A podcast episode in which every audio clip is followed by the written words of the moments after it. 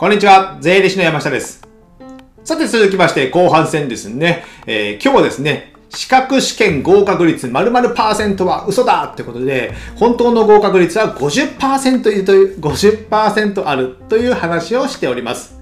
で、前半戦ですね、その50%の計算の過程をちょっとご説明しましたので、そこを聞いていただいて、じゃあ後半戦はですね、じゃあどのように勉強していけばよいか、まあ、僕がどうやってきたかっていうのをちょっとお話ししたいと思います。えー、3つございまして、最初に挙げますと、え1つ目は、毎日どこででも勉強する。で、2つ目は、専門学校に行く。まあ、学校に行くってことですね。で、3つ目は、勉強法の勉強をするということで、この3つをご紹介したいと思います。じゃあ、1つ目、毎日どこででも勉強するってことですね。やっぱね、このね、コツコツした積み重ねっていうの大事なんですよ。じゃあ、月から金、えー日曜日まで1週間あって、月曜日から金曜日、まあ週5日ぐらいは仕事に行くじゃないですか。じゃあ仕事で疲れて残業して、えー勉強する暇ありません。じゃあ土日休みなので、まあ頑張って10時間10時間で20時間やりますとするじゃないですか。週20時間ですね。でも、えー毎日3時間やって、えー週7あると21時間ぐらいで一緒ぐらいの時間になるんでなるじゃないですか。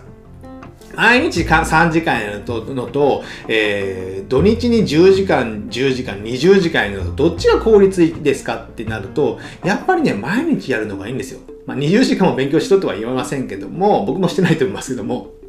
やっぱ毎日やるっていうことが大事、コツコツですね。やっぱ忘れるからですね。で、そのね、その勉強する習慣、癖をつけるっていうのが非常に大事だと思います。まあ最初はね、やっぱやる気出なくても、あの、勉強机に座る。まあ、机はあった方がいいかもしれないですね。なんか、その辺のこたつでするみたいなね。テレビが目の前にあるこたつでするんだと、こたつって古いですかね。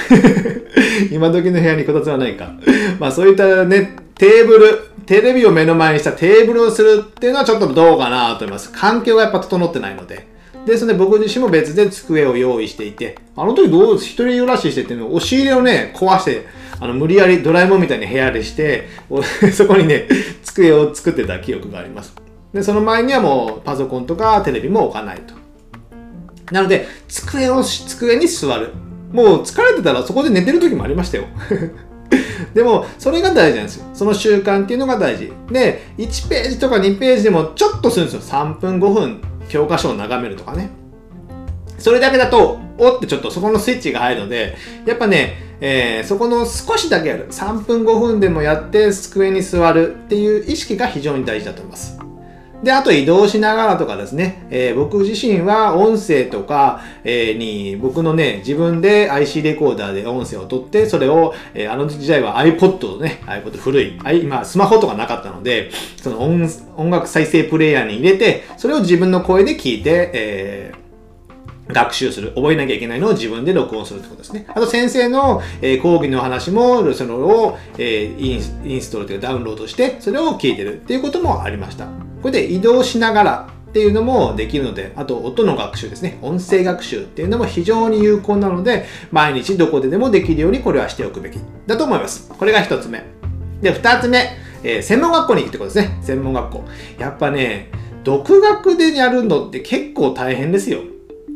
やるの大変。で、自分のまあモチベーションも上げづらいっていうかね、えー相談相手もいない。まあ、友達は別にね、学校で作らなくてもいいと思うんですよ。僕自身も、まあ、ほぼっていうかほとんどいないです。一人もいなかったかな。話す人もいない。まあ、先生と話すぐらいですよ。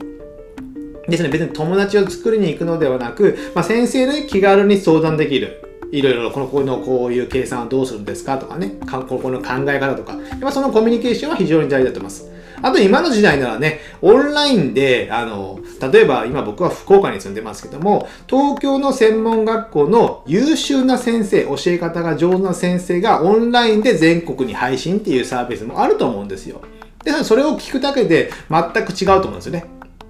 ね、地方の専門学校の先生が悪いっていうわけじゃないんですけど、やっぱ教え方が上手な先生もいるんですよ。その先生のを聞いて、それを、えー先ほど言ったように音声でダウンロードして日々聞いておくっていうのも結構いいのかなと思います。あと、え学校に行って、まあ、テストを受けるってことですね。テストを受ける。やっぱね、本番の環境、僕らの税理士試験であれば2時間というね、テストの時間があったんですけども、その2時間という、まあ、ボクサー、ボクサーだと3分を体験するみたいな言うじゃないですか。3分の感覚を知るみたいなね。2時間でちゃんと試験を一生懸命受けるっていうのをね、体験していくことは大事なんですよ。ですので、専門学校では、まあ、月1回ぐらいでしたかね、えー、テストの形式とかで、まあ、あれは2時間とかでなかったのかな。とかでもその、集中する時間っていうのを決められてやったりする。で、あと全国模試みたいな感じで、えー、テストが受けたりすることもできるので、あの緊張感とか、その2時間という、あの、まあ、本番と似たような体験をいくつか体験する。まあ、数が多い方がいいですよね。僕自身なんか、あの、専門学校は1校にしか通わないんですけども、まあ、直前の、まあ、テスト2、3ヶ月前になると、そういった各専門学校で、えー、いろんなね、全国模試みたいなのがあるので、まあ、一通り3校ぐらいは受けましたよ、全国模試は。別の専門学校ですね。やっぱその体験が多いほど、やっぱ本本番に強くなるんですよ。2時間という体験。あと緊張感ってですね。で、家で2時間で集中して、えー、体験できるかというとできないんですよ。できない。なぜかというと、やっぱ緊張感もないですし、えー、例えばスマホの電源が入ってて音が鳴ったりとかね、集中力消えるじゃないですか。で、えー、机の環境とかね、この机狭いなとかね、自分のテーブルだったらもう広々広げてできたりするじゃないですか。そういった環境づくりっていうか、環境が違うところで緊張感を持って受けるっていうのは非常に大切です。ですので、専門学校、まあ学校には行きましょうっていうことですね。これが2つ目。で、3つ目、えー、勉強法の勉強をする。勉強法の勉強をする。これはですね、何かというと、えー、今、僕らの時代もね、僕らの時代が走りですかね、十何年前 ?20 年近く前になるのかなあの、勝間さんとかね、いろいろ本書いたりとかしててですね、やっぱ本を読んで、勉強本の、勉強法の本を読むってことなんですよ。あと、脳科学の本とかですね。そういったですね、えどういったら、どうやったら知識って植え付けられるのか、覚えられるのかとかですね。で、勉強法はこうした方が先ほどの音声学習とかもそうですよ。そういったもので、どういったらその知識として身につけて忘れなくなるのかってですね。そういった、えー、それなりの知識があることで、じゃあこういう勉強をした方がいいんじゃないかとかね、青のペンで書いた方が覚えやすいとかね ありましたけども、僕も必死に青のペンとかで書いてましたけども、それがどうかどうかはわかんないですよ。でも、勉強法をいろいろチャレンジして、やり方を変えていくことで自分なりのやり方が見つかって、で、覚えやすくなっていくとなればですね、このね、チャレンジすることはやっぱ大事だと思うんですね。そうすることで、やっぱね、えー、受かりやすくなったりするんですよ。ですので僕はその勉強してない人、あ勉強しても受かりませんっていう人には、その勉強法の勉強をきちんとされましたかっていうのは結構聞いてますね。やっぱ独学、まあ、専門学校行ってもずっと受からないのであればやり方がやっぱまずいんですよ。やり方がまずい。ただまあ、ちょっと見直さないといけないっていうことがあるんですよね。ですので、今ならね、勉強法の勉、勉強法の本っていうのも、もう巷にたくさんありますね。もう片っ端から読む。まあ、30冊ぐらい読んだらいいですよね、最低は。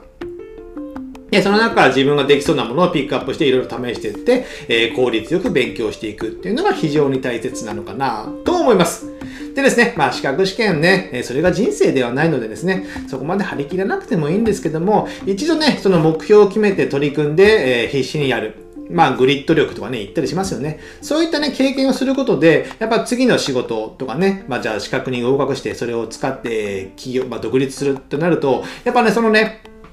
体験っていうのは非常にね、強く生きてきますので、ぜひね、えー、資格試験頑張っていらっしゃる方は、こういった勉強法に、えー、法を参考にしていただければいいのではないでしょうか。えー、最後まとめますと、えー、1番目は毎日どこでもやる。2つ目は、え、学校へ行く。専門学校に行くってことですね。で、3番目は勉強法の勉強をするということで今日は話してきました。じゃあ最後にですね、合わせて聞いていただきたいということで、えー、音声学習を有効に使おうという方法ですね、過去に話しておりますので、これもね、やっぱね、今はね、スマホで簡単に音声が聞くことができて、えいろんな音声の教材も増えてきたんですよ。やっぱ YouTube とかこういうね、ポッドキャストとかですね。増えてきましたので、こういったもので、え活用すればですね、だいぶ効率よくにできると思いますので、ぜひこの音声も聞いていただければなと思います。じゃあ今日はこれぐらいにしたいと思います。ではまた次回お会いしましょう。さよなら